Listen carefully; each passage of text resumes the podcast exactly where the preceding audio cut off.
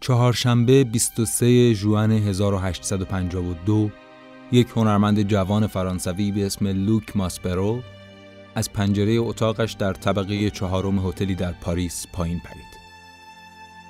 ماسپرو هنرمند جوانی بود با سبک زندگی جدید اما یک عشق عمیق و عجیب داشت. مثل بسیاری از هنرمندان جوان که آرزو می‌کنن روزی هنرمند بزرگی بشن او نیز وسواس عجیبی در یادگیری مهارت‌ها داشت. همانطور که اغلب هنرمندان لوور رو مانند یک مکان مقدس می‌دونن، ماسپرو هم روزها و ساعتهای طولانی در لوور بود.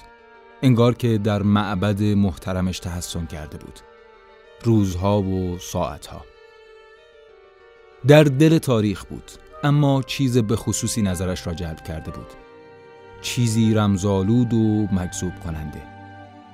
او ساعتهای بیپایان و روزهای دراز مشاهده کرد مطالعه کرد و به فکر فرو رفت. اما در 23 ژوئن ناگهان چیزی تغییر کرد چیزی شکست. در اتاقی که برای چندین هفته در هتل اجاره کرده بود قدم زد. غرق در افکارش بود به قرنهای گذشته برگشته بود. جایی حوالی سالهای 1500 چاره برایش نمانده بود. به سمت پنجره رفت چشمهایش را بست و بعد پرید. میخندید یا ناراحت بود؟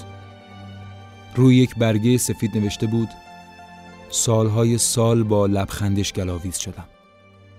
امروز ترجیح میدم بمیرم.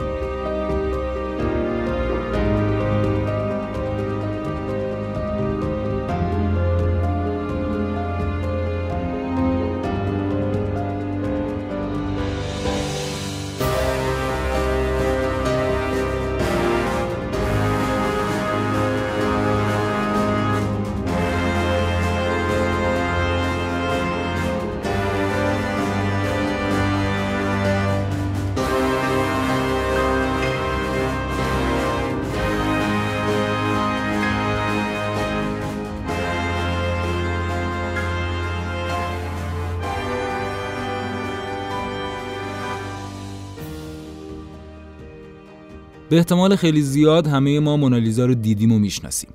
زنی که روی صندلی توی بالکن نشسته و داره به ما نگاه می‌کنه. میخنده یا ناراحته یا از چیزی رنجیده. درسته که بهش لبخند ژکوندن میگن اما واقعا داره میخنده. به نظر می‌رسه هیچ کس جوابی براش نداره. با وجود اینکه به مسائل روزمرهمونم راه پیدا کرده بازم هیچ معنای دقیقی براش نیست. فلانی لبخند ژکوند زده.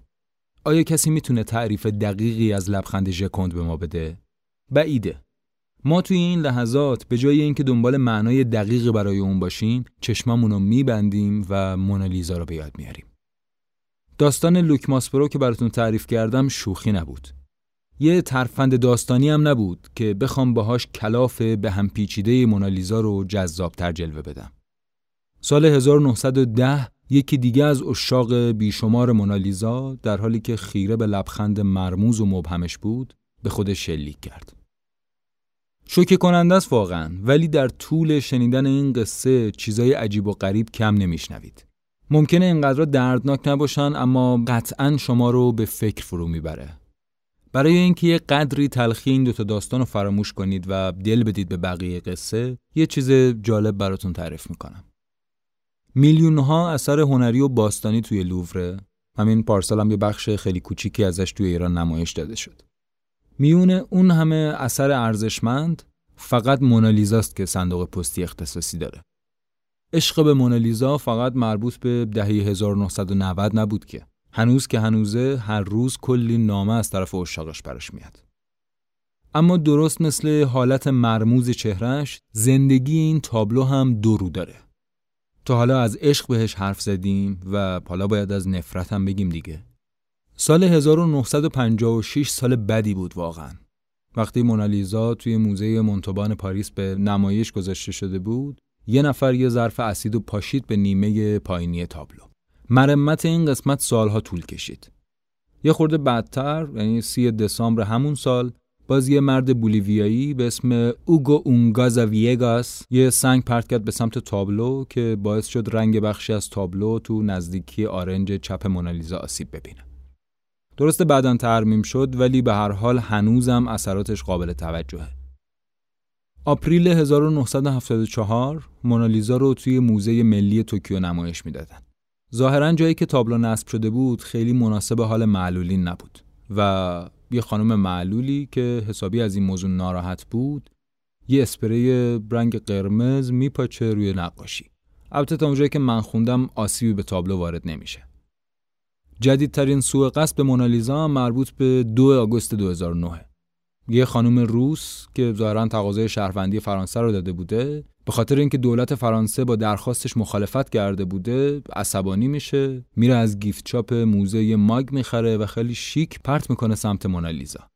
البته احتمالا خودش هم می‌دونست که با وجود پوشش شیشه‌ای ضد گلوله مونالیزا آسیبی به تابلو نمی‌رسه. آره پوشش ضد گلوله. یه پوشش سلایه ضد گلوله. شاید باورتون نشه ولی قبل از اینکه این شیشه ضد گلوله نصب بشه یه توریست عاشق مونالیزا با تیغ تیز تابلو رو برید. می‌خواسته تابلو رو با خودش ببره. خب برای تابلویی که باعث دوتا خودکشی شده و این همه بهش سوء قصد شده و صندوق پست اختصاصی هم داره پوشش شیشه ضد گلوله خیلی هم چیز عجیبی نیست. ضمن اینکه در حال حاضر نزدیکترین فاصله ای که بازدید کننده ها می‌تونن با مونالیزا داشته باشن حداقل سه متره. شاید حوصلتون سر رفته باشه. شاید هم با شنیدن این اتفاقات بیشتر کنجکاو شده باشید که قصه رو بشنوید. میریم سر وقت قصه.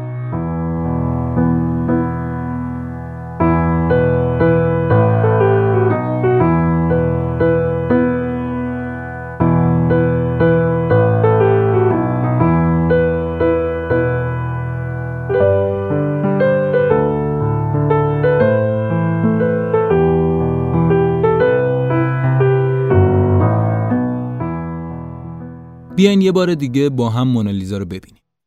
تصویر زنی که روی صندلی توی بالکن نشسته. معلوم نیست داره میخنده یا ناراحته. دستاشو به حالت ضربدری روی چیزی مثل دسته صندلی قرار داده. دستاش مثل اغلب پورترهای اون زمان ظریف و حساس کشیده نشدن. دستای معمولی یه ثروتمند که هزینه هنگفت یه پورتری تجملی رو پرداخت کرده نیستن. اونا زخیم و زمخت و کار کرده به نظر میان. وقتی به چشماش نگاه می‌کنیم متوجه یه چیز عجیبی میشیم. انگار پلکاش سنگینن. خسته است یا مریضه. روی سرش یه چیزی شبیه شاله. یه شال مشکی نازک و کمرنگ که بهش یه حالت مقدس گونه هم داده.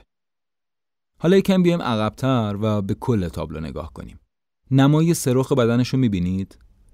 انگار حین حرکت یه لحظه یکی گفته مونالیزا و اون برگشته به سمت ما.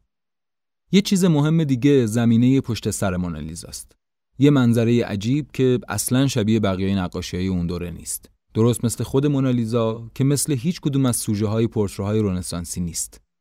اغلب پورترهای رنسانسی پر از چیزایی که تجمل توش موج می‌زنه. از زیبایی های اقراق‌آمیز. سوژه ها لباس های زیبا و اشرافی پوشیدن و مغرور و متکبر به نظر میان. منظره تابلوها هم معمولاً به جاهای خوشمنظره و جذابی از میلان و فلورانس محدوده.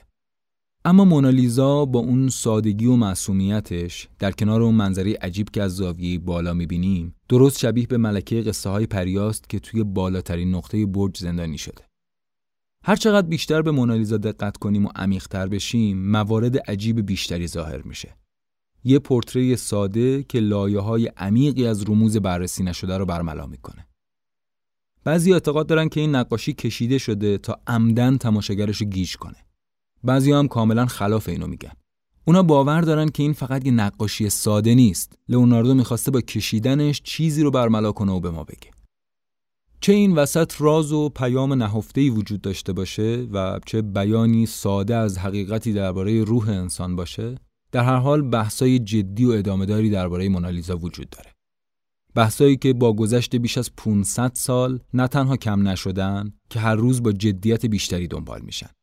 با پیشرفت علم و ظهور تکنولوژی جدید ولع محققان و دانشمندان و مورخان هم برای کشف رازهای مونالیزا بیشتر و بیشتر میشه. سواله اصلی در طی این سالها همچنان بدون پاسخ قطعی باقی موندن. مونالیزا کی بود؟ ماجراش چی بود؟ لئوناردو با کشیدن این نقاشی چه چیزی رو می‌خواست به ما بگه؟ ما روز به روز فقط در حال ساختن فرضی های جدیدیم ولی سوالات همچنان به قوت خودشون باقی و حل نشدن. هرچی بیشتر بهش نگاه می‌کنی بیشتر گیج میشی. انگار راز زندگی فقط توی گوشه مونالیزا نجوا شده و خب ما فقط یه فریم از شروع واکنش اونو می‌بینیم. به احتمال خیلی زیاد تنها کسی که این رازو می‌دونست فقط خود لئوناردو داوینچی بود. ولی فکر کنم اگه داوینچی هم زنده بود خیلی چیز بیشتری دستگیرمون نمی‌شد.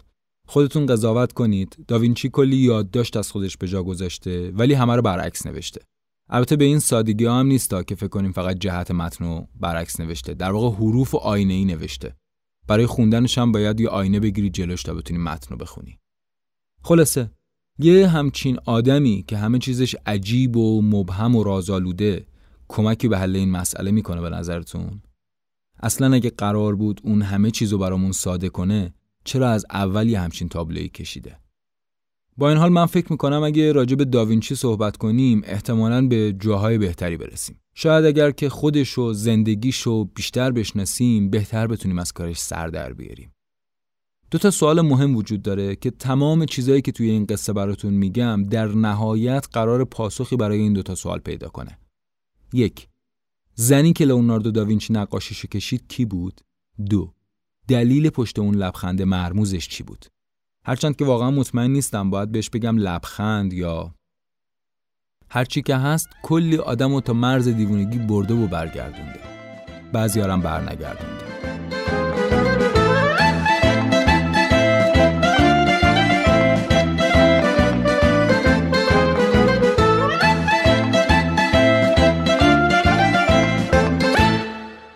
تاریخ تمدن ویلدورانت صحبت راجع به داوینچی رو اینجوری شروع می‌کنه.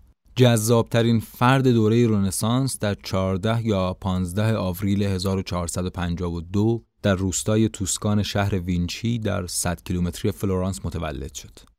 خب فکر می‌کنم براتون واضح باشه وقتی تاریخ تمدن ویلدورانت با یک عالم شخصیت جذاب از لئوناردو داوینچی به عنوان جذابترین فرد دوره رنسانس یاد می‌کنه باید انتظار چه کسی رو داشته باشیم پدر داوینچی یه وکیلی بود به اسم سر پیرو دیانتونیو داوینچی از یه طبقه ثروتمند و مادرش کاترینا لیپی یه روستایی ساده بود.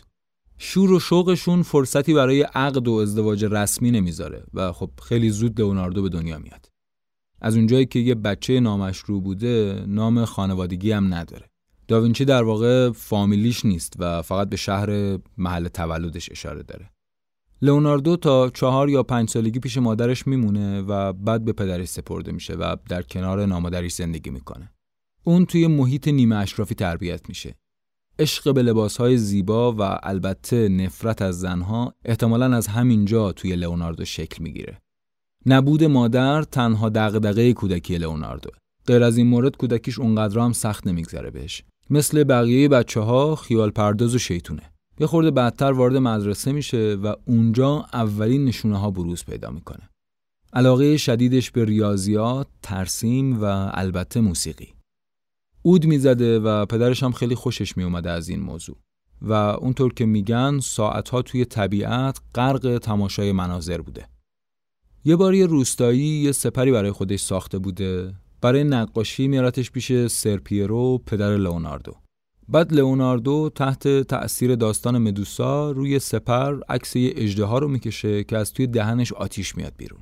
این سپر اونقدر زیبا میشه که پدرش میره یه سپر دیگه برای این روستایی می‌خره و این سپر نقاشی شده رو میفروشه به یه کلکسیونر آثار هنری. چند وقت بعدم کلکسیونر سپر رو میفروشه به دربار دوک میلان. سال 1466 توی 14 سالگی پدر لئوناردو که فکر می‌کرده احتمالا لئوناردو توی زمینه های هنری صاحب ذوق باشه اونو میفرسته پیش وروکیو که یکی از مطرحترین نقاشان و مجسمه سازان دوره رنسانس ایتالیاست. البته عمده شهرت وروکیو به تربیت شاگردایی مثل لئوناردو و لورنسو دی کردی و پیترو پروجینو برمیگرده. توی مدتی که پیش وروکیو هست به شدت درگیر مطالعات تئوری و عملیه. از مطالعه شیمی و ریختگری و کار با چوب و آهن گرفته تا طراحی و نقاشی و مجسمه سازی. جورج وازاری میگه که وقتی وروکیو روی نقاشی با عنوان قسل تعمید مسیح کار می‌کرد فرشته که سمت چپ نقاشی هست رو به لئوناردو میسپره و لئوناردو اونو می‌کشه وروکیو به قدری شیفته کار لئوناردو میشه که تصمیم می‌گیره دیگه هرگز دست به قلمو نزنه. چون لئوناردو در عین جوونی توی نقاشی به مراتب از اون پیشی گرفته بوده. البته به نظر می‌رسه یکم توی این مورد اغراق شده و بیشتر شبیه یه افسانه است. سندی هم وجود نداره که اون بخش از نقاشی 100 درصد کار داوینچیه این فقط یه نقله. ضمن اینکه شواهد نشون میده وروکیو بعد از این اتفاق بازم نقاشی می‌کشه. هرچند محدود ولی به هر حال نقاشی می‌کشه. توی همین سال هاست که سرپیرو پدر لئوناردو وضعش خیلی خوب میشه و چند تا ملک می‌خره و خانواده رو می‌بره فلورانس توی این دوره پدرش سعی داره زیر پروبالش رو بگیره ولی به نظر می‌رسه رابطه خیلی خوبی ندارن با هم شاید این موضوع تحت تأثیر ازدواجهای متعدد پدرش و بچه های زن آخرش بوده باشه. خلاصه لئوناردو کلا خونه رو ترک می‌کنه و دیگه کلا میره پیش وروکیو. اینجاهای داستان لئوناردو 20 سالشه. همین موقع ها از طرف انجمن سنفی هنرمندان و پزشکان لوقا یا سنت لوک به عنوان استاد پذیرفته میشه. مرکز این اتحادیه توی بیمارستان سنت ماریو نوا بوده. کم کم لئوناردو وقت بیشتری توی بیمارستان میگذرونه. به نظر می‌رسه که فرصتی دست داده که بتونه بیشتر روی کالبد کافی و تشریح اجساد کار کنه. به جای اینکه مثل بیشتر هم نسلای خودش بشینه و تئوری به بافه، دوست داره از نزدیک مشاهده کنه. توی یک کتاب درباره هنر نوشته من بیش از ده جسد را کالبد کافی کردم و اعضای مختلفشان را تباه و کوچکترین قسمتهایی را که این رگها را پوشاندهاند از هم جدا کردم بی آنکه خونی فوران کند جز خونریزی نامحسوس مویرکا و از آنجا که برای این مدت مدید یک بدن کافی نبود در مراحل مختلف جسدهای بیشمار را به کار بردم تا دانشم را تکمیل کنم و تمام این مراحل را تکرار کردم تا تفاوتها را بشناسم. اگرچه که میبایست دلداده این مسائل باشید اما شاید با مخالفتهای طبیعی مواجهید. و اگر این مانعتان نمی شود احتمالاً ترس گذراندن ساعتهای شبانه در سردخانه مردگانی مانعتان شود که تکه تکه شدهاند و پوست گنده و اگر این هم جلودارتان نیست ممکن است از فقدان مهارت در طراحی رنج ببرید که برای چنین ارائه‌ای بسیار حیاتی است و اگر در طراحی هم ماهرید شاید این مهارتتان با دانش پرسپکتیو آمیخته نشده. و اگر هم که شده شاید روش های طراحی هندسی و تخمین نیروی عضلات را در نیابید. این احتمال هم وجود دارد که ناشکیبا باشید و این از شما انسانی بدون پشتکار خواهد ساخت. درباره این موارد خواه این خصوصیات در من یافت شوند یا نه 120 کتابی که نوشتم خود شاخص حکم بلی یا خیر خواهند بود. در اینها نه طمع مانعم بود و نه احمال بلکه تنها فقدان زمان. این کتاب به فارسی هم برگردونده و چاپ شده ولی همونطور که دیدید ترجمهش واقعا افتضاحه. بگذریم. همونطور که از گفته های هم مشخصه لئوناردو علاقه زیادی به شناخت آناتومی و شکل و کارکرد اجزای بدن انسان پیدا کرده بود. حاصل این مطالعات و کالبوچکافی های متعدد چیزی بیش از 240 طرح از اجزای مختلف بدن انسانه که توی زمانه خودش کار بسیار بسیار ارزشمند بوده در طول این تمرینات و کارها اولین شیفتگی لئوناردو به سیستم عروقی و سیستم تولید مثل پیدا میشه. لئوناردو در جستجوی منبع تمام زندگی بود و فکر می‌کرد که این دو یعنی سیستم عروقی و تولید مثل کلید حیات انسانه. اولین طرحها از قلب و رگهای اطرافش رو لئوناردو کشید. یا مثلا اولین توجهات به سیستم تولید مثل و چگونگی بودن جنین در رحم از طرف لئوناردو بود. تا قبل از اون نقشی برای زن در فرایند تولید مثل در نظر گرفته نمی‌شد. جز اینکه زن رو در اندازه یک جایگاه و یا مجرایی برای تولد کودک تنزل بدن. البته این مال حدود سالهای 1500 همین چند وقت پیش یه نفری توی همین ایران نشون داد که نسل آدمای احمق از 1500 تا 2019 دست نخورده باقی موندن.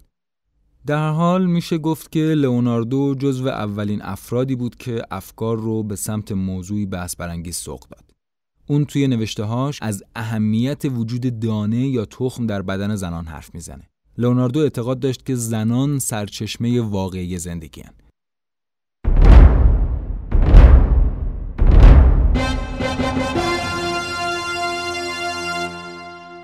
اسپانسر این اپیزود از کلاف کافه رومیه. کافه رومی کافه میسم خاتمی دوست و رفیق معمار منه. میسم بدون هیچ تغییری خونه پدریش رو تبدیل کرده به کافه. حتی میز و صندلیایی که توی کافه استفاده کرده یه تعدادیش مربوط به خونه خودشونه. من خودم آدم کافه بازی نیستم اصلا ولی هر وقت از شلوغی این شهر به تنگ میام میرم اونجا و یکم به صدای رودخونه گوش میدم و اینجوری خودم رو آروم می‌کنم مثلا اگه گذرتون به کافه رو میافتاد بگید که از شنونده های کلافید میسم یه تخفیف مختصری برای شنونده های کلاف در نظر گرفته. لینک اینستاگرام کافه رومی توی توضیحات این اپیزود هست. مدارک دادگاه در سال 1476 نشون میده که یک هفته مونده به تولد 24 سالگی لئوناردو داوینچی و سه نفر دیگه بعد از دستگیری با یک کارگر جنسی مرد معروف از فلورانس تحت قوانین صدومی دوران رونسانس به همجنسگرایی متهم میشن. اما از اونجایی که یکی از همراهانش از نزدیکان لورنزو دی مدیچی حاکم فلورانس بوده از این اتهام تبرئه میشن. هفت ژوئن دوباره اتهام تجدید میشه و کمیته تحقیق لئوناردو رو برای مدتی بازداشت می‌کنه. اما در نهایت به علت فقدان دلایل کافی تبرئه و آزاد میشه. البته مثل باقی زندگیش گرایش جنسی لئوناردو هم خیلی واضح و روشن نیست. خیلی راجبش بحث شده، خیلی راجبش تحقیق شده و مهمترین پژوهش هم در این باره به پژوهش های زیگموند فروید برمیگرده. از اونجایی که اون به طور کلی مرد خوشتیپ و پرجذبه معرفی شده، احتمالاً زندگی عشق فعالی هم داشته. اما به هر حال اونطور که از منابع مختلف برمیاد، شکی نیست که لئوناردو هم جنسگرا بوده. بعد از قضیه دستگیری بیشتر هم راجع به این موضوع حرف زده شد. اینطور که میگن لئوناردو به محض اینکه کارگاه خودش رو راه انداخت دور خودش رو با پسرای جوون و زیبا پر کرد. توی مسافرتاش اونا رو با خودش می‌برد و توی یادداشتاش به وضوح علاقش به اونا رو با کلمات خاصی مثل عزیزترین و محبوبترین بیان می‌کرد. ولی همونقدر که راجع به پسرا با لطافت حرف می‌زد و رفتار می‌کرد نسبت به زنا بیمیل نشون می‌داد. البته یه توضیحی هم که باید بدم اینه که اون موقع همجنسگرایی توی ایتالیا چندان هم عجیب و غیر معمول نبوده. احتمالا برای همینم بود که لئوناردو خیلی ناراحت شد از اینکه خب چرا فقط به اون گیر دادن. توی همین دوره چند تا سفارش نقاشی بهش میشه ولی قبول نمی‌کنه. یکی رو هم که قبول می‌کنه تقریبا نیمه کاره رها می‌کنه. بگذاریم. سال 1482 نامه می نویسه به لودویکو نایب سلطنه میلان. به نظر میاد که از زندگی و وضعیتش در فلورانس اصلا راضی نیست. شنیده که لودویکو به یه مهندس نظامی، یه معمار، یه مجسمه ساز و یه نقاش نیاز داره. بنابراین شروع می‌کنه به نوشتن نامه و خودش رو آدمی معرفی می‌کنه که به تنهایی همه این مهارت ها رو داره. به آن فرمانروای بلندپایه معروض می دارد با مشاهده و بررسی دلایل تمام کسانی که خود را استادان و مخترعان تمام آلات و ادوات جنگی می دانند و گمان می کنند که اختراع و استعمال وسایل نامبرده در هیچ مورد با موارد عادی فرقی ندارد بدین وسیله بدون تعرض نسبت به کسی جسارتا این نامه را به پیشگاه عالی جناب تقدیم می دارم تا حضرتتان را به اسرار استعداد خیش واقف سازم. و آنگاه خود را در اختیارتان قرار دهم تا بر حسب رأی مبارک هر زمان که مقتضی باشد توانایی خود را در اموری که زیلن به طور اختصار به عرض می‌رسد نمایان سازم. توی این نامه که اینجوری شروع میشه به صورت مفصل طرحهای نظامی و معماری و هنری زیادی رو ارائه میده. که خب واقعا برای اون زمان جالب و جذابه. مثلا از طرحهای نظامیش میشه به نمونه هایی از تانکای جالب توجه و انواع توپای نظامی اشاره کرد. ما نمی‌دونیم که لودویکو چه جوابی به نامه لئوناردو داد اما لئوناردو سال 1482 یا 83 به میلان رسید. خیلی زودم تونست خودش رو توی دل لودویکو جا بندازه. اینکه چه اتفاقی افتاد خیلی مشخص نیست و روایت مختلفی است. ولی به نظر می‌رسه پذیرفته شدنش توی دربار خیلی ربطی به اون نامه و طرحهاش نداشته. به نظر می‌رسه لودویکو بیشتر به این خاطر از لئوناردو خوشش اومد که فکر کرد جوون با استعدادیه. توی مدتی که تو دربار لودویکوست بیشتر درگیر کارهای هنریه. از ترتیب دادن نمایش های تفریحی تا تزیین لباس درباریان و ساختن اتاق و تالارهای مخصوص. توی همین سالاست که یکی از معروفترین تابلوهاش یعنی باکره صخره رو می‌کشه. سال 1483 قرارداد این تصویر برای قسمت مرکزی محراب کلیسای سان فرانچسکو منعقد میشه. نسخه اصلی این تصویر بعدا توسط فرانسوای اول خریداری میشه و خب الان هم توی موزه لووره. اونطور که میگن این تابلو که بعد از شام آخر، مونالیزا و مریم کودک و قدیسه یکی از بهترین آثار لئوناردوه شروع استفاده وسیع اون از تکنیک اسفوماتو باشه. من یه توضیح اینجا بدم. علت اینکه این جزئیات رو میگم اینه که ما بعدا با همه این جزئیات کار داریم. تک تک اینا یه جایی توی داستان بهمون کمک می‌کنه که بهتر از ماجرا سر در بیاریم. البته لازم نیست شما چیزی رو بخواید حفظ بکنید یا بخواید توجه خیلی خاصی بهش داشته باشید. من بعدا هر جا که بهش برسم دوباره سعی می‌کنم که مختصرا یه توضیحی بدم و یادتون بندازم. چند سال بعد لودویکو از لئوناردو خواست که شام آخر رو روی دیوار ناهارخوری کلیسای محبوبش سانتا ماریا دلا گراتسیه نقاشی کنه.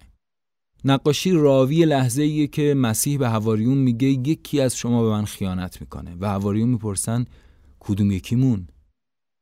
لئوناردو سه سال روی این نقاشی کار کرد. ماتو باندلو نویسنده ایتالیایی میگه که گاهی با جدیتی کار می‌کرد که حتی موقع کار غذا هم نمی‌خورد. و گاهی خیلی خیلی آروم کار می‌کرد. حتی می‌شد که سه چهار روز دست به کار نزنه. یه روز رئیس کلیسا شاکی میره پیش دوکالودویکو و میگه که این خیلی داره لفتش میده. ساعتها بدون اینکه هیچ حرکتی بکنه میشینه جلوی دیوار. لئوناردو در جواب برای دوکا اینجوری توضیح داد که مهمترین کار هنرمند بیش از اون که در اجرای کار باشه در اندیشه و فکر اونه. به قول وازاری مردان صاحب نبوغ وقتی بیشتر کار ارزنده به وجود میارن که کمتر کار می‌کنن. این وازاری هم که مدام ازش نقل قول میارم یکی از بهترین بیوگرافی ها رو در مورد داوینچی نوشته. خودش هم نقاش و مجسم ساز بوده و مورخ هم هست. غالبا هم گفتاش خیلی قابل اعتماده. حالا اسناد دیگه که هستش معمولا اینو اثبات می‌کنه. کاری نداریم. لئوناردو برای همین نقاشی شام آخر برای تصویر کردن چهره هواریون مدتها کل میلان گشت. با آدما نگاه می‌کرد چهره ها رو می‌دید و بعضی چهره ها یا جزئیات رو برای کشیدن چهره هواریون انتخاب می‌کرد. گاهی سراسیمه از کوچه های شهر میومد توی کارگاهش یکی دو تا نیش قلم به تصویر می‌زد بعد دوباره می‌رفت. این نقاشی مورد بحث ما نیست برای همین خیلی وارد جزئیاتش نمیشم. اما یه روایت جالبی هست که میگه داوینچی به پیشنهاد یکی از دوستان قدیمیش چهره مسیح و ناتمام گذاشت تا اینجوری تفاوتی بین منجی و حواریون وجود داشته باشه. توی مدتی که لئوناردو برای دوک میلان کار می‌کنه حسابی وضعش خوبه. سالی 2000 دوکاتو معادل 25000 دلار حقوق می‌گیره و مثل اشراف زندگی می‌کنه. چندین کارآموز و خدمتکار و اسب داره نوازنده هایی داره که برای سرگرم کردنش برنامه متنوع اجرا می‌کنن و لباسای حریر و پوتینای خیلی گرون میپوشه. گرچه آثار پرارزشی هم خلق می‌کنه ولی گاهی اوقات هم به نظر می‌رسه که علکی داره وقت میگذرونه یا بیشتر پی تحقیقات شخصیه و کار رو برای نوشتن مقالات علمی و فلسفی و هنری متوقف می‌کنه. سال 1497 لودویکو به خاطر مسائل سیاسی و نظامی به شدت توی مزیقه مالیه و لئوناردو تقریبا دو ساله که داره از جیب می‌خوره. 1498 دیگه تحمل نمی‌کنه و یه یادداشت ملایمی می‌نویسه به دوک. دوک هم عذرخواهی می‌کنه و سال بعد یه تاکستانی رو بهش میبخشه و میگه که خب از این طریق امرار معاش کن. اما بالاخره خیلی زود لودویکو از فرانسوی شکست می‌خوره. دسامبر 1499 وقتی لودویکو شکست می‌خوره لئوناردو میلان رو ترک می‌کنه. توی راه ونیز وقتی در مانتوا توقف می‌کنه ایزابلا دسته ازش می‌خواد که پورتری ازش بکشه. حالا این ایزابلا کی بوده؟ ایزابلا یکی از دوستان نزدیک لئوناردو و در واقع یکی از معدود زنایی بوده که لئوناردو بهش توجهی نشون می‌داده. کلا لئوناردو با سه تا زن دوستی داشته. یکیش سیسیلیا گالرانی معشوقه دوک میلان بوده و خواهران دسته یعنی همین ایزابلا و خواهرش بیاتریس. طرحی که لئوناردو از ایزابلا می‌کشه گرچه هیچ وقت نقاشی نشد و در حد همون تر باقی موند ولی یکی از آثار شاخص لئوناردو محسوب میشه. لئوناردو از مونتوا میره ونیز ولی اونجا هم خیلی به مذاقش خوش نمیاد. رنگای تند و معماری و تزئینات گوتیک بیزانسی ونیز خیلی باب طبع مرد فلورانسی ما نیست. پس برمیگرده به شهری که جوونیشو اونجا گذرونده. وقتی بعد از 17 سال دوباره برمیگرده به فلورانس 48 سالشه دیگه. هم شهر کلی تغییر کرده هم لئوناردو. فلورانس که یه جمهوری نیمه دموکرات شده زندگی درباری و تجملی لئوناردو رو خیلی بر نمیتابه ولی خب لئوناردو به زندگی اشرافی خوب گرفته مردم یه جور خاصی بهش نگاه می‌کردن میکلانج 26 ساله یه نگاه می‌کرد به لئوناردو و یه نگاه می‌کرد به خودش ظاهر زیبای لئوناردو رو می‌دید دماغ شکسته خودش رو می‌دید و وضع مالی خوب لئوناردو رو با فقر خودش قیاس می‌کرد.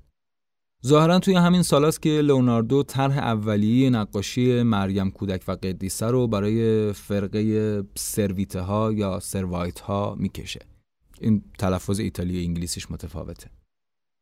این تصویر به احتمال زیاد همون نسخه که الان توی آکادمی پادشاهی هنرهای زیبا در برلینگتون هاوس لندنه. احتمالا در حدود سه سال بعدم نسخه اصلی مریم کودک و قدیسه رو که الان توی لووره می‌کشه. تکنیک اسفوماتو توی این اثر لئوناردو هم به طور ویژه‌ای دیده میشه. لئوناردو با استفاده از اسفوماتو یا محفظازی حدود خارجی اجزای تصویر رو ملایم تر کرده. تبسمی که مخصوص لئوناردوه توی این اثرش هم به وضوح مشخصه.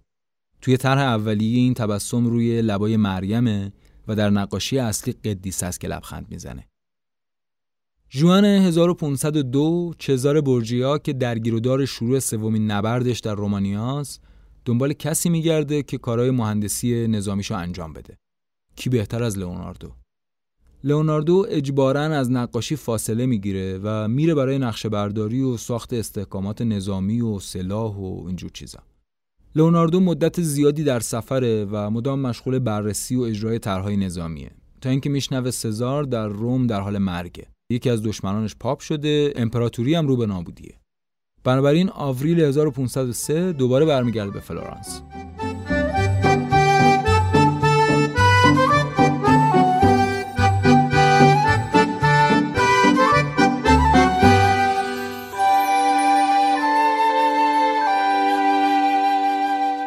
18 اکتبر 1503 لئوناردو برمیگرده به انجمن لوقا یا همون سنت لوک که اگه یادتون باشه توی 20 سالگی به عنوان استاد عضوش شد. جورجیو وازاری در سال 1550 توی همون کتاب معروفش که یه بیوگرافی راجع به داوینچیه میگه که همین سال یعنی 1503 سفارشی به لئوناردو داده میشه تا تصویر مادونا الیزابتا گراردینی یا همون مونالیزای خودمون. سومین زن فرانچسکو دی بارتولومئو دل جوکوندو تاجر پارچه و ابریشمو بکشه. توجه داشته باشید که مونا در اصل با دو تا حرف ان نوشته میشه و از اسم ایتالیایی مدونا گرفته شده. فقط تو آمریکاست که این اسم با یه حرف ان نوشته میشه. و خود این یکی دیگه از موارد تغییر هویت این زن مرموزه. در هر حال طبق گفته وازاری این اولین تاریخیه که لئوناردو به این نقاشی که ممکن بود یه روزی معروف بشه مرتبط میشه. یادتون باشه که وازاری اینو 1550 گفته. اون زمان هنوز خب طبعا این تابلو معروف نشده بود انقدر. اما تا سالها هنوز مدرکی داله بر این که این تصویر متعلق به مونالیزا دل کندو و همسر فرانچسکو وجود نداشت. بعضیا معتقد بودن که اسم دیگه مونالیزا یعنی لاژکوندا به خاطر اینه که اصلا این تصویر لیزا دل کندوه در حالی که بعضی دیگه هم می‌گفتن که نه این ممکنه فقط یه اتفاق تصادفی بوده باشه. در طی این سالها این فرضیه ها اونقدر جدی دنبال می‌شد و بحث بر سرش زیاد بود که یه موقعی حتی پیشنهاد داده شد برای رسیدن به نتیجه نهایی قبر لیزا دل رو نبش کنن و دی ان ای رو تست کنن. اما بالاخره سال 2005 یه یادداشتی پیدا شد که توش یکی از مقامات دولتی فلورانس توی اون زمان آگوستینو وسپوچی لئوناردو رو با نقاش مطرح دیگه ای به اسم آپلس یه نقاش یونانی مقایسه کرده بود.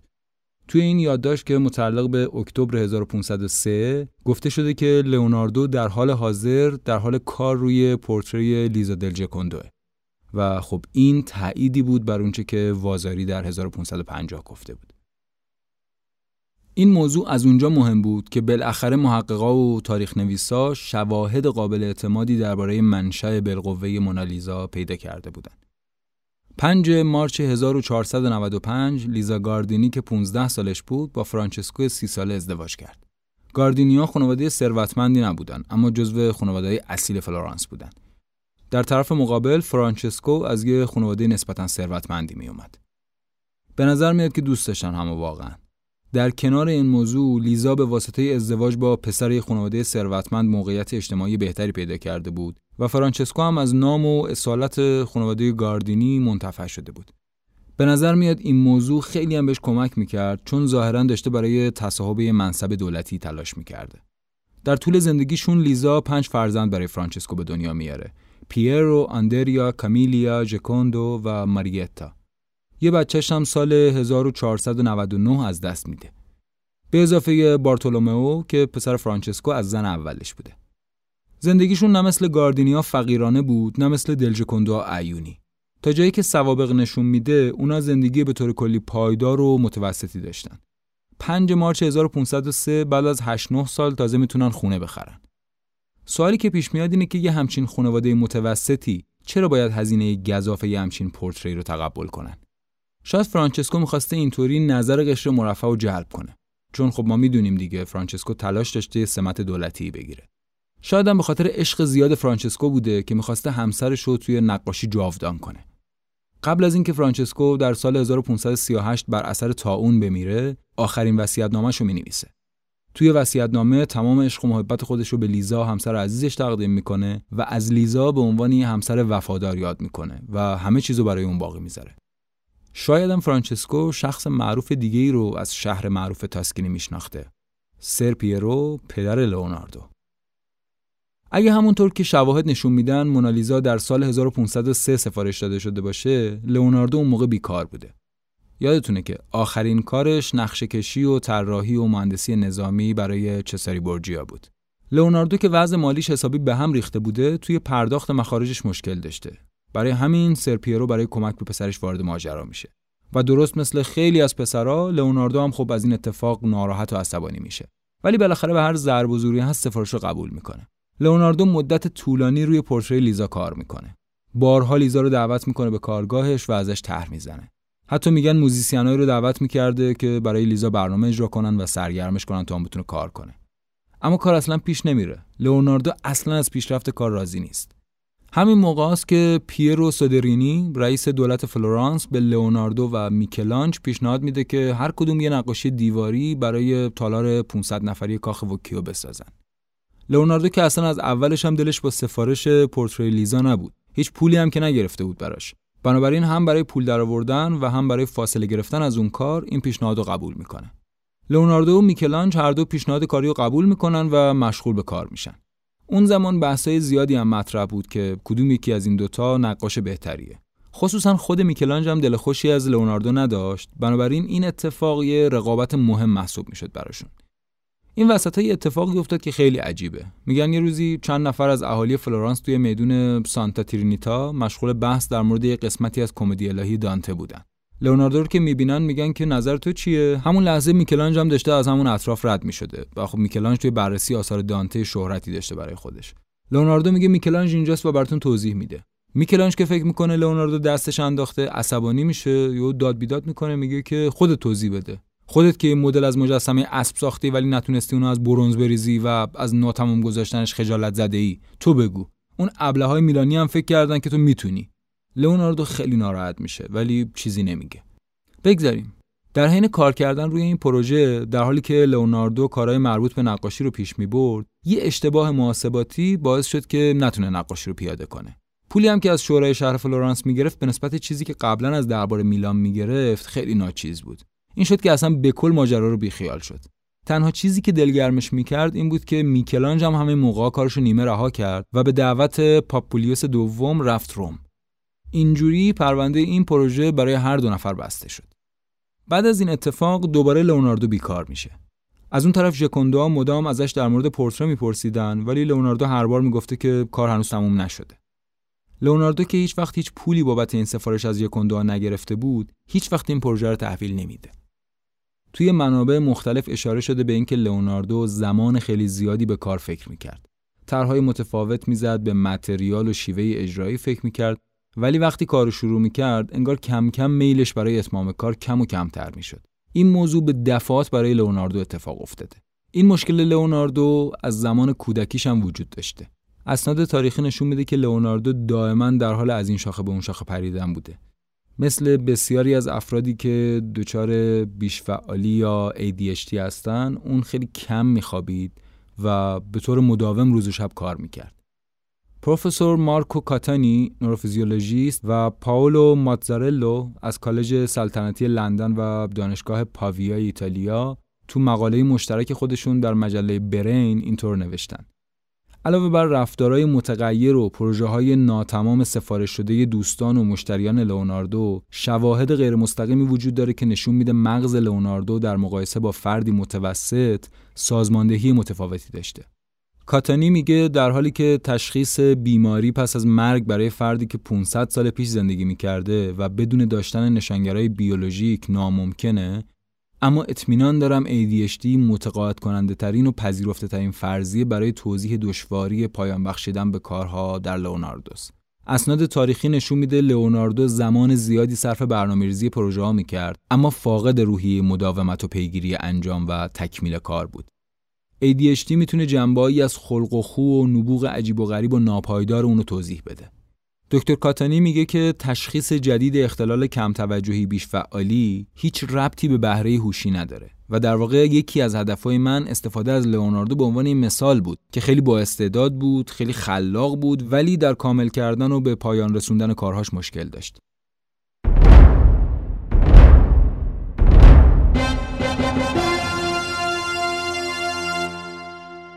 اسپانسر این اپیزود نوین هابه. نوین هاب ابزاری برای مدیریت شبکه اجتماعی. اگه صاحب کسب و کاری باشید حتما مشکلات و سختی های مدیریت شبکه اجتماعی رو می‌دونید. نوین هاب واقعا یه کمک بزرگ برای کسب و کارها توی این زمینه است.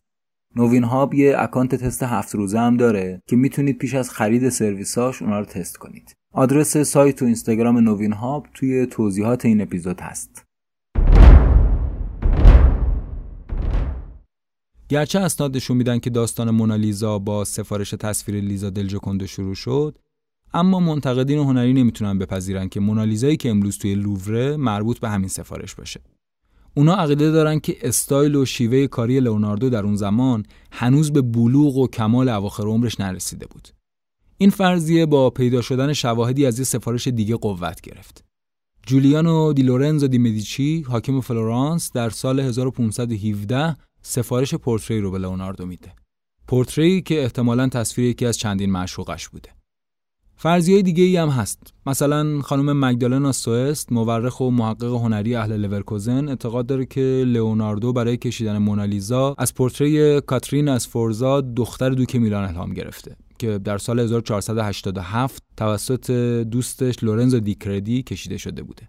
ایشون معتقده که ژست، حالت دستها و لبخند مرموز در هر دو نقاشی به وضوح شبیه همه. بررسی های دقیقتر اون روی بینی، موها، لبها و همینطور ساختار گونه ها اساس گزارش اونه که توی روزنامه بیلد آلمان هم چاپ شده.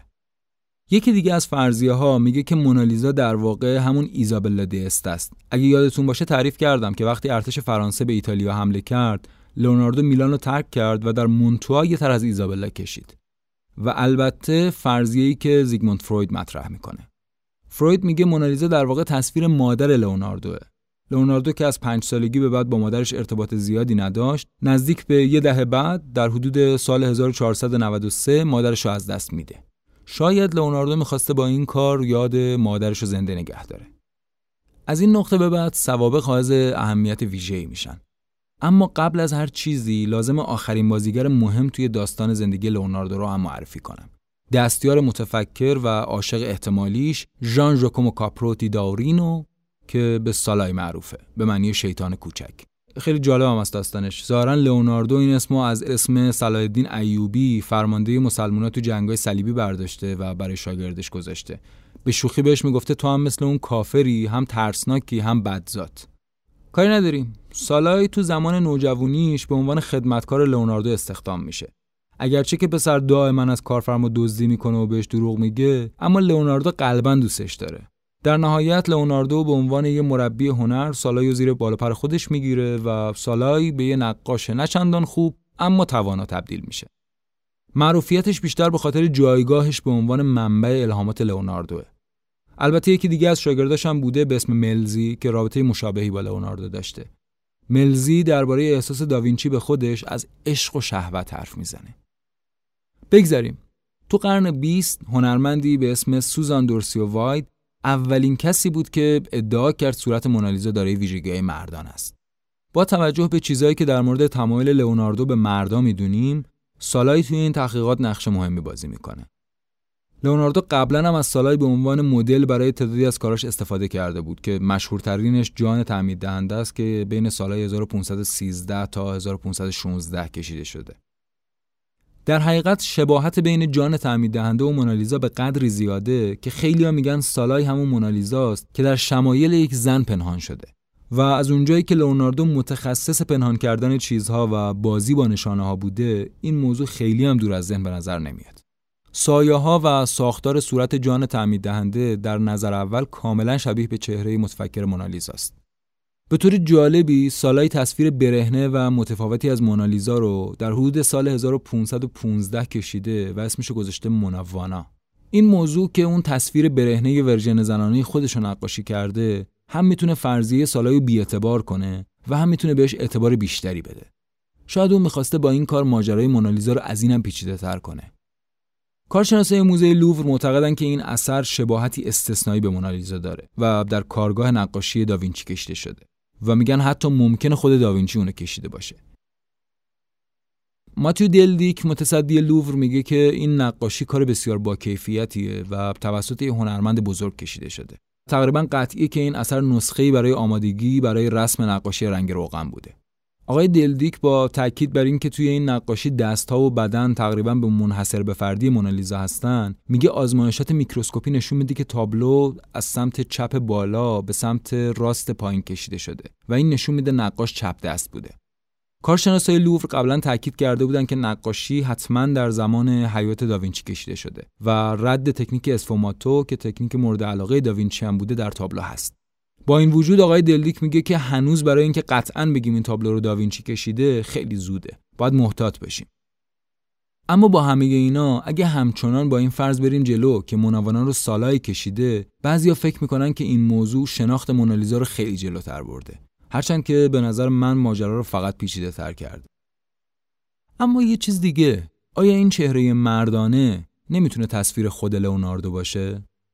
دانشمندی به اسم لیلیان شوارتز تصویر مردی با گچ قرمز رو که در اذهان عمومی به عنوان تنها تصویر موجود از خود لئوناردو شناخته میشه رو به صورت دیجیتالی روی نمای نزدیک مونالیزا قرار داد. تطابق به دست اومده بی‌نظیر بود. در حالی که تصویر گچ قرمز لئوناردو ریش داره ولی شکل چشم و دهان دقیقا با مونالیزا مطابقت داره. شاید بشه با یه فرضیه جدید این همه فرضیه متفاوت قبلی رو کم مرتب تر کرد.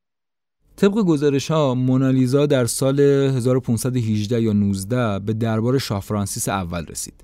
در حالی که در سال 1524 وقتی شاگرد لئوناردو یعنی سالای میمیره مونالیزا رو اونجا پیدا می‌کنن. خب شاید به جای یه مونالیزا اصلا دو تا مونالیزا وجود داشته باشه با این حساب پس چه بلایی سر هر کدوم از این نقاشی ها اومده میشه اینطور توضیح داد که احتمالا نقاشی که تا زمان مرگ سالهای پیشش بوده همون پورتری ناتمام لیزا دلجکوندو بوده و بعدا با یکی از نقاشیهایی که خودش کشیده بوده اشتباه گرفته شده. و این به این معنیه که نقاشی دوم که در 1517 کشیده شده احتمالا همونیه که بعد از مرگ لئوناردو در 1519 به کلکسیون شاه فرانسیس اول رسیده. همون نقاشی که امروز توی لووره. وقتی لئوناردو سفارش دوم رو از حاکم فلورانس در سال 1517 قبول می‌کنه از پروژه نیمه کاره و ناموفق قبلیش یعنی تصویر لیزا دلجکوندو به عنوان یه نقطه شروع و پرش استفاده می‌کنه و بعد یه تصویر جدید و متفاوت می‌کشه سال 2004 دانشمندی به اسم پاسکال کات برای بررسی نقاشی از شیوه جدیدی استفاده کرد. کات که 11 سال روی مونالیزا تحقیق کرده بود، از شیوهی به اسم متد تقویت لایه ها استفاده کرد.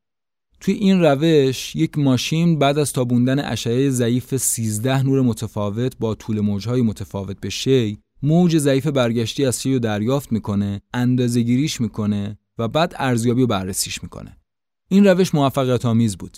اونا به این وسیله مشخص کردند که لئوناردو از چهار فاز مختلف نقاشی روی این بوم استفاده کرده. این به این معنیه که سه لایه تصویر دیده نشده زیر این تصویر مونالیزایی که هممون می‌شناسیم وجود داره. کات مشتاق بود که لایه سوم رو پیدا کنه که در واقع می‌شد اولین طرحی که روی بوم زده شده. بالاخره هم پیداش کرد. تصویری از چهره یک زن کاملا متفاوت. اون جوونتره و اصلا هم لبخند نمی‌زنه. کات عقیده داشت این تصویر دفن شده زیر تصویر اصلی می‌تونه تصویر لیزا دلژکنده باشه صاحب اصلی مونالیزا برای ما این بزرگترین کشفیه که در خصوص مونالیزا در دهه ها اتفاق افتاده این دیگه فقط ادعای مشکوکی یه سری مدارک قدیمی نیست. یه سری فرضیه های غیر قابل دسترس و غیر قابل باور هم نیست. این شاهد محکمیه بر اینکه لئوناردو ورژنهای متفاوتی از مونالیزا رو تو زمانهای مختلف نقاشی کرده اما فقط روی یه بوم. ویل گومبرتس ویراستار هنری در این باره میگه که این موضوع بین هنرمندا خیلی رایجه که وقتی سفارشی می‌گیرن چند بار روی اون طرح بزنن. پس طبیعیه که تو لایه های زیرین این اثر هم پیشترهای دیگه ای باشه که خیلی هم از هم متفاوتن. لئوناردو در سال 1506 شکست پروژه سفارش دلژکوندو رو اعلام می‌کنه و بعد به سراغ کارهای دیگش میره. اما لئوناردو هیچ وقت دیگه هم هیچ کدوم از کاراش رو کامل و تموم شده در نظر نمی گرفت. همین موضوع می‌تونه ما رو به این باور برسونه که لئوناردو سالها نقاشی دلژکوندو رو که با شکست روبرو شده بوده نگه داشته. درست همونطور که بقیه کارهای ناتمومش رو نگه می داشته.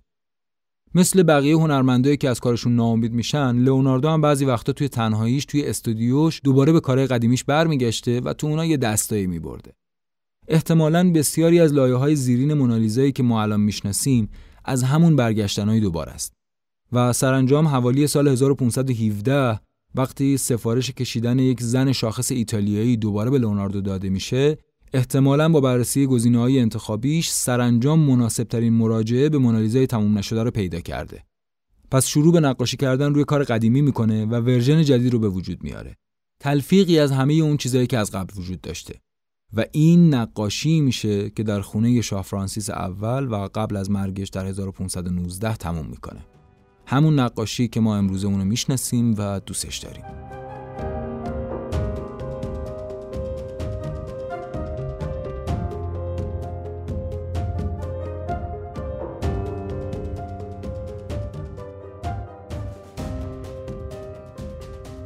قصه ای که شنیدید اولین قسمت از مینی سریال سه قسمتی مونالیزا بود. توی این قسمت فقط به جواب سال اول رسیدیم. اینکه مونالیزا کی بود؟ توی قسمت دوم راجع به رمز و رازهای خود تابلو و حرف و حدیثایی که در مورد کد داوینچی هست حرف می‌زنیم. اینکه آیا واقعا داوینچی می‌خواست به کشیدن این تابلو چیزی رو برای ما برملا کنه؟ و توی قسمت سوم داستان دزدیده شدن مونالیزا رو براتون تعریف می‌کنم. توی این مدت به خاطر مشغله کاری و بیماری که گرفتارش شدم برنامه انتشار پادکست کاملا به هم ریخت. لازمه که بابت این موضوع ازتون عذر بخوام. واقعا تلاش می‌کنم که نظمی بهش بدم حتما. ولی علل حساب امیدوارم که بتونم دو تا اپیزود بعدی مونالیزا رو توی همون بازه زمانی یک هفته که از پیش گفته بودم منتشر کنم. توی این اپیزود موقع ضبط چند تا اشتباه تلفظی داشتم که بعدا توی ادیت متوجه شدم. گراردینی رو چند بار گفتم گاردینی و یه بار هم وکیو رو گفتم وکیو. ضمنا ممنونم از محسا اسدی که توی ترجمه یکی از گزارش ها کمکم کرد.